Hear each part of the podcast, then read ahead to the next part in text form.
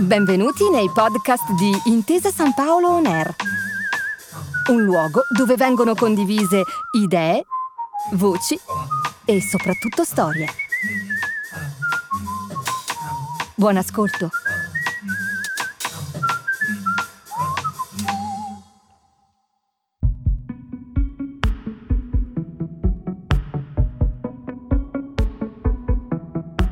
Scienza senza la luce delle arti forse non riuscirebbe a dar conto dell'esperienza umana senza la luce della letteratura. Quindi non ho mai pensato alla scienza come un mondo verticale e come un mondo eh, che in qualche modo potesse escludere invece questa, questa contaminazione.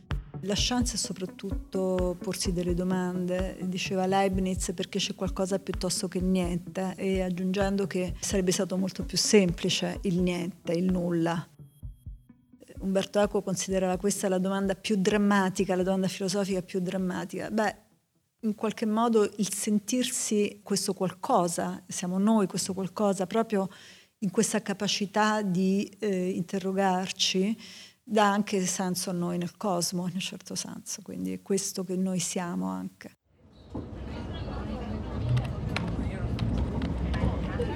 Ersilia Vaudo Scarpetta si è laureata in astrofisica all'Università La Sapienza di Roma, dove ha inizialmente lavorato nel Dipartimento di Cosmologia, con una serie di esperimenti per la misura dell'anisotropia della radiazione di fondo cosmico. Dal 1991 lavora all'Agenzia Spaziale Europea, dove ricopre il ruolo di Chief Diversity Officer a Parigi. È anche membro dell'International Women's Forum e di Women in Aerospace Europe. Diamo spesso per scontato, a volte lo dimentichiamo, ma la scienza è stata una grande conquista per l'umanità. Dalla penicillina alla televisione, da internet alle reti neurali, dalla lampadina alle energie rinnovabili, senza dimenticare vaccini o antibiotici. La scienza non è solo genio, ma anche fatica, applicazione e soprattutto è fatta da persone come me, come voi, donne e uomini che possono rispondere a una domanda semplice ma fondamentale. Quello che state per ascoltare è Perché la scienza? Una raccolta di opinioni di chi ha fatto della scienza la propria ragione di vita. Io sono Michele Bellone e questa puntata si intitola Spazio alle donne.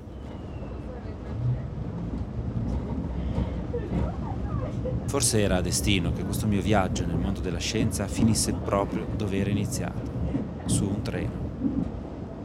Non riuscendo a trovare un momento adatto per la nostra chiacchierata, alla fine io ed Ersilia ci siamo dati appuntamento sul treno di ritorno dal Festival delle Scienze di Roma dove lei ha tenuto una conferenza sui momenti che hanno capovolto la nostra idea dell'universo e dello spazio intorno a noi.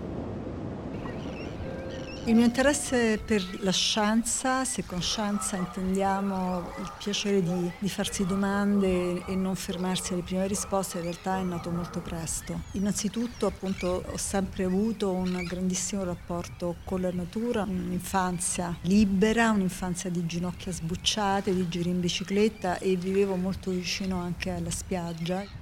Vengo da una cittadina sul mare che si chiama Gaeta e che è un posto dove comunque appunto il rapporto col mare, il rapporto con l'orizzonte fa parte di un panorama dentro cui cresciamo. Il rapporto con la natura penso che comunque sia sempre un, un modo di avvicinarsi a, così, a, delle, a delle domande.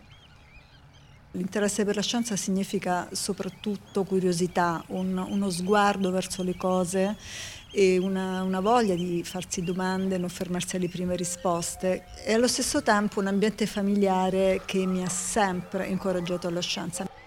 Mia madre si laureò negli anni 50 in biologia e poi in chimica ed era genuinamente appassionata di scienza. Lei, eh, per esempio, per incoraggiare me e i miei fratelli a amare e a perseguire eh, appunto questo percorso di vedere eh, e capire che la natura ha tanti linguaggi, in cucina sui barattoli non scriveva sale, eh, bicarbonato, metteva le formule chimiche ed era una cosa molto semplice, ma era una cosa molto potente. La matematica, la chimica sono tutti modi di eh, parlare e di confrontarsi, di comunicare con una realtà che è molto più grande di, di quella che noi percepiamo, diciamo, in una quotidianità anche di bambini.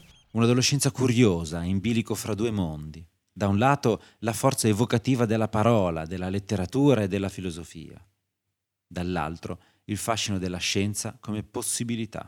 Per un attimo ho pensato di fare appunto filosofia, ma temevo che la filosofia mi avrebbe lasciato, lasciata troppo concentrata su di me e avrebbe messo me al centro e io avevo invece bisogno di spostare il centro di gravità, tirarlo fuori da me stessa e, e metterlo il più lontano possibile, in una dimensione quindi distante, in una dimensione razionale ho scelto di fare fisica che penso sia stata una delle esperienze intellettuali più straordinarie della mia vita. Questo senso di sentirsi una scintilla in un universo in fondo indifferente non mi faceva paura, anzi mi dava un grande senso di libertà. Una materia molto difficile, ma quando riesci a capire perché l'elio superfluido messo in un bicchiere sotto una certa temperatura perde la terza dimensione e si appiattisce, è come se avessi potuto sbirciare dentro qualcosa che ti sarebbe rimasto inaccessibile. Quindi è un'esperienza straordinaria anche perché la fisica è l'unica materia che ti costringe ad abbandonare tutto ciò che impari attraverso l'esperienza, per capire appunto cosa voglia dire perdere la terza dimensione o che il tempo possa cadere, rallentare in presenza di una, di una massa a causa della gravità, cade come una mela in un certo senso. E così altre mille cose. La tua esperienza non serve a nulla, ti obbliga davvero a uscire fuori dalla zona di conforto conforto e questo uscire fuori dalla zona di conforto, abbandonare quello che si sa e aprire la mente eh, mette in atto una trasformazione bellissima. Ersilia non parla per sentito dire. Vive visceralmente il suo essere scienziata e affronta ogni esperienza in modo totalizzante. Non è difficile immaginare con che slancio abbia compiuto il primo passo in avanti della sua carriera dedicandosi all'astrofisica, così come non è difficile credere che non si sarebbe accontentata di questo. Ho certamente una personalità un po' complessa, sicuramente appunto mh, mm, ho adorato fare fisica, studiare astrofisica, ho lavorato anche per un certo tempo in un laboratorio dove si mettevano in atto gli elementi sperimentali per misurare la radiazione del fondo cosmico. La prima luce mai esistita, che ancora oggi possiamo vedere, freddissima e che quindi è molto difficile misurare. Quindi ho vissuto questa esperienza del laboratorio, della, dell'attività eh, di ricerca insieme a altri, altri colleghi che è stata bellissima, ma allo stesso tempo, perché sono appunto un'inquieta, mi sono iscritta a economia non ho mai potuto diciamo, discutere la tesi di dottorato eh, perché sono stata presa all'ESA L'Agenzia Spaziale Europea, per chi viene poi da studi in astrofisica, è un po' the place to be, è in qualche modo una, una destinazione, un punto di atterraggio bellissimo. Allora, l'ESA eh, innanzitutto è eh, l'Europa che funziona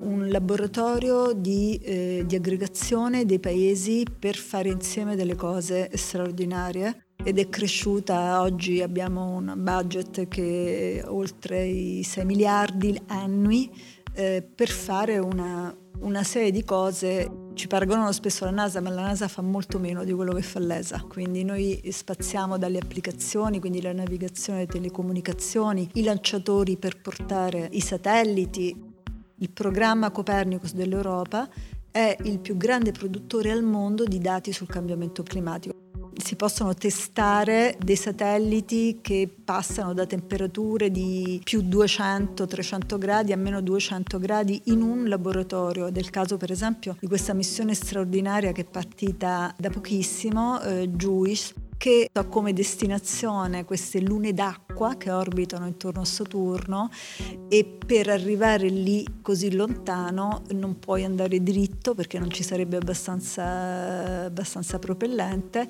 torni indietro, vai verso Venere, c'è un giro di fionda, di rimbalzi come se si fosse in un biliardo cosmico, quindi per fare 600 milioni di chilometri per arrivare a Giove, la sonda ne farà 6 miliardi per poter arrivare fino lì tutto questo viene testato e fatto, e fatto appunto nei nostri laboratori.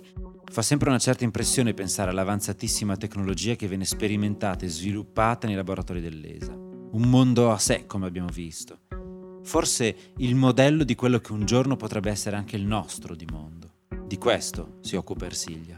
Mi occupo di diversità e inclusione all'Agenzia Spaziale Europea. L'Agenzia Spaziale Europea conosce molto bene già eh, la ricchezza che la diversità rappresenta per un'organizzazione. Contiamo 22 paesi eh, europei ed è grazie al mettere insieme competenze, punti di vista, eh, background culturali che si riescono a fare cose che nessuno da solo, nessun paese da solo sarebbe in grado di fare. Quello che eh, è ancora in qualche modo eh, insufficiente è la diversità eh, e quindi in qualche modo questo si riflette anche rispetto all'ESA, la diversità rispetto al pool di talenti eh, che sono all'interno delle materie tecnico-scientifiche, le cosiddette materie STEM. Quindi il, il mio lavoro è quello di cercare di fare in modo che sia le, le, carriere tecnico-scientifiche e in particolare le carriere spaziali vengano in qualche modo considerate molto di più un'opzione. Nello spazio ad oggi solo il 12% di chi è andato nello spazio è rappresentato da donne e questa è una cosa in qualche modo strana se si considera che la terza persona ad andare nello spazio fu proprio Valentina Tereskova. 10, 9, 8,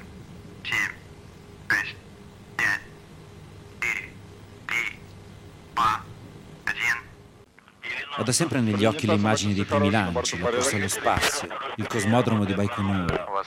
L'Unione Sovietica in netto vantaggio, Yuri Alexeyevich Gagarin. E poi Valentina Tereskova. Era il 16 giugno 1963. Valentina Tereskova entrò nella storia come la prima donna a orbitare intorno alla Terra a bordo della capsula spaziale Vostok 6.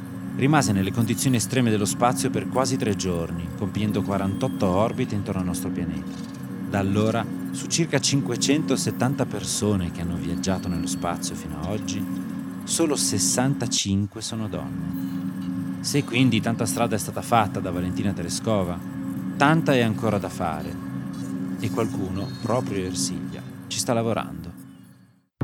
Le cose sono cambiate ma stanno soprattutto cambiando ora. La missione Artemis, che è la missione eh, della NASA in cooperazione con altre agenzie spaziali, tra cui l'ESA, per tornare sulla Luna, questa volta per rimanerci, già ha eh, una, una, suggestione eh, femminile forte perché Artemis era la sorella gemella di Apollo, quindi già c'è una, un'intenzione molto chiara dal nome. La selezione che si è conclusa ha visto la scelta di un team di 15 astronauti, 5 mh, titolari, diciamo, e il, il rimanenti di riserva con una, un bilanciamento di genere e questo, eh, ripeto, è un grande risultato perché è interessante pensare che in fondo le ragazze neanche osano pensarsi astronaute.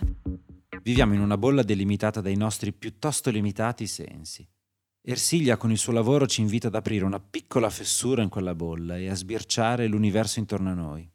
Esiste una realtà molto più grande, una realtà che ci trascende in un certo senso, anche indifferente a noi e che pure ci contiene. Da questo concetto profondo, Ersilia è partita quando ha aderito con entusiasmo all'idea di curare una mostra alla Triennale di Milano. Mostra che si intitola Unknown Unknowns. Ero stata invitata dal presidente della Triennale, Stefano Boeri, insieme ad altri esperti eh, di materie eh, diverse, eh, ad un eh, simposio io appunto parlai dell'universo e tra le altre cose anche facendo notare che tutto ciò che noi conosciamo dell'universo è solo un 5% di quello che contiene, c'è un 95% di cui non sappiamo nulla.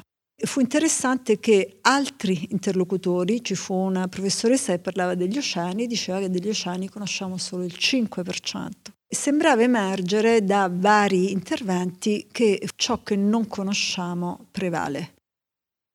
Da lì nacque l'idea di unknown unknowns, eh, quindi eh, l'idea dello, degli sconosciuti sconosciuti, di ciò che non sappiamo ancora di non sapere, che era quindi un tema che già di per sé si prestava ad una eh, molteplicità di voci e quindi chiese a me di eh, curare questa esposizione. La sfida è stata straordinaria perché appunto una delle cose quando si parla di mistero, quando si parla dell'ignoto, è che facilmente si ricorre a stereotipi per rappresentarlo, quindi buio, luce, pieno vuoto. Quindi la prima sfida era andare oltre questi stereotipi e cercare di rendere lo sconosciuto non più un antagonista, ma una dimensione in cui lasciarsi andare, una, una dimensione da vivere. Ed è il motivo per cui l'esposizione comincia con un quadro di Adam Elsheimer, eh, un quadro del 1609, eh, una fuga in Egitto, in cui pare per la prima volta qualcosa di mai visto prima, e cioè il profilo della Via Lattea. È incredibile pensare che solo fino a cent'anni fa noi eravamo convinti che la Via Lattea fosse tutto l'universo. Solo fino a cent'anni fa. Nel 1925 Hubble si rende conto che Andromeda non è nei confini della Via Lattea ed ecco che l'universo si popola. Oggi siamo due tra 100 miliardi di galassie osservabili. Ma ci sarà un giorno in cui, dato che l'universo si espande e addirittura accelera, che le distanze saranno così lontane che la luce non riuscirà più a raggiungerci, ci sarà solo la nostra isola luminosa in un buio, in una quiete infinita e silenziosa e chissà che non torneremo a pensare che la Via Lattea è tutto l'universo, cioè il mistero può fare anche un giro e tornare indietro, non è un buio che gradualmente si illumina, si può tornare a non conoscere. E questo era per me un, eh, così, un invito ad un'apertura mentale con cui avvicinarsi alla mostra. Si è parlato di architettura, di architettura extraterrestre, ho, ho, voluto mostrare una cosa molto, molto poetica. Eh, all'inizio del Novecento c'era un, un, volontario all'Istituto di Meteorologia che per 40 anni, tre volte al giorno, dipingeva il cielo. Ha fatto più di 77.000 acquarelli spettacolari, meravigliosi. Sono riuscita ad averli nell'esposizione così come eh, dall'ESA sono riuscita a portare una, quelle che si chiamano camere nebbia, che sono delle, delle piccole diciamo, scatole dentro cui passano in tempo reale i raggi cosmici, quindi e, e si, in quel modo si vive l'emozione di capire che si è ogni momento attraversati da raggi cosmici. La passione per la scienza e l'impegno sociale sono un filo rosso che attraversa il suo percorso nonché la motivazione che la spinge a scrivere articoli divulgativi e curare mostre da quasi 30 anni. Ma non è tutto. Ersilia è infatti convinta della forza ispiratrice della scienza soprattutto verso i più giovani e per questo, insieme ad Alessia Mosca e Giovanna Dell'Erba, ha fondato l'associazione Cieli Itineranti. Abbiamo voluto portare il cielo dove non arriva, cioè nelle zone eh, di disagio sociale, di povertà educativa, scelte in base alla mappatura in balsi, quindi metodo scientifico. E i bambini eh, in qualche modo neanche sognano di diventare eh, un giorno astronauta, cioè in cui c'è anche un indebolimento della capacità di desiderare qualcosa per se stessi. Cucinano comete, eh, imparano a costruire un, uh, un razzo e a lanciarlo, la sera mettono per la prima volta un occhio al telescopio e quando si vedono i crateri eh, della Luna o i, i, gli anelli di Saturno succede qualcosa, una scintilla si accende. Non lo dico io, non me lo autodico per, per diciamo in qualche modo, ma abbiamo voluto misurarla questa cosa e abbiamo fatto con Nando Pagnoncelli, quindi con Ipsos, un questionario e i risultati sono stati emozionanti ed è venuto fuori appunto come eh, davvero qualcosa era successo con una semplice esposizione in fondo di una giornata o di pochi giorni. Faccio un esempio, alla domanda fatta ex ante cosa pensi sia necessario per essere molto bravo in matematica, i bambini rispondevano il talento, la predisposizione, dopo la giornata dicevano in fondo basta la passione. Quindi c'è una voglia, c'è un desiderio, bisogna eh, riuscire ad includere tutti nel linguaggio della matematica. Nessun genitore dovrebbe accettare di sentirsi dire che un figlio o una figlia non è portato, è il dovere di un paese portarceli tutti, cambiando anche l'approccio all'apprendimento eh, introdurre il piacere del fare, del sporcarsi le mani con la scienza, la valorizzazione dell'errore. L'errore è una tappa dell'apprendimento, l'abitudine al processo scientifico. Ersilia deve scendere fra pochi minuti e io ho giusto il tempo per chiedere ancora una volta, l'ultima volta, perché la scienza oggi? Perché la scienza, perché la scienza è la più grande delle avventure è eh, l'occasione di andare dove non si è ancora stati, l'occasione di uscire da tutte le zone di conforto dentro cui spesso ci, ci accucciamo, in un certo senso, ed è la straordinarietà di eh, sentire che appunto apparteniamo ad un universo che ci prescinde, ma che riusciamo a comprendere o che cerchiamo di comprendere. È un'emozione fortissima e, e l'emozione appunto di, di confrontarsi comunque con se stessi. Cioè io, io, farei tutto di scienza, infatti mi dispiace di, di, mi dispiace di avere così poche vite perché oggi comincerei a fare neuroscienze, i misteri del cervello, così come avrei adorato fare epigenetica, così come...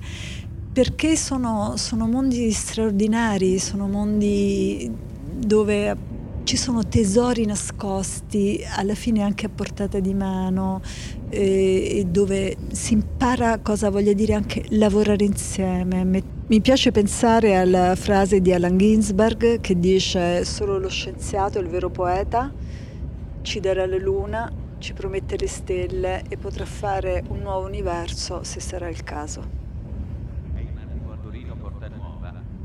Anche il mio viaggio sta per terminare e la suggestione con cui mi ha lasciato Ersilia continua a girarmi in testa. La scienza è la più grande delle avventure. Mi piace perché mi sembra racchiudere tutti gli aspetti della ricerca scientifica che ho incontrato in questa mia esplorazione, in questa collezione di voci e prospettive diverse, in questi dieci incontri sul filo di una domanda. Perché la scienza oggi?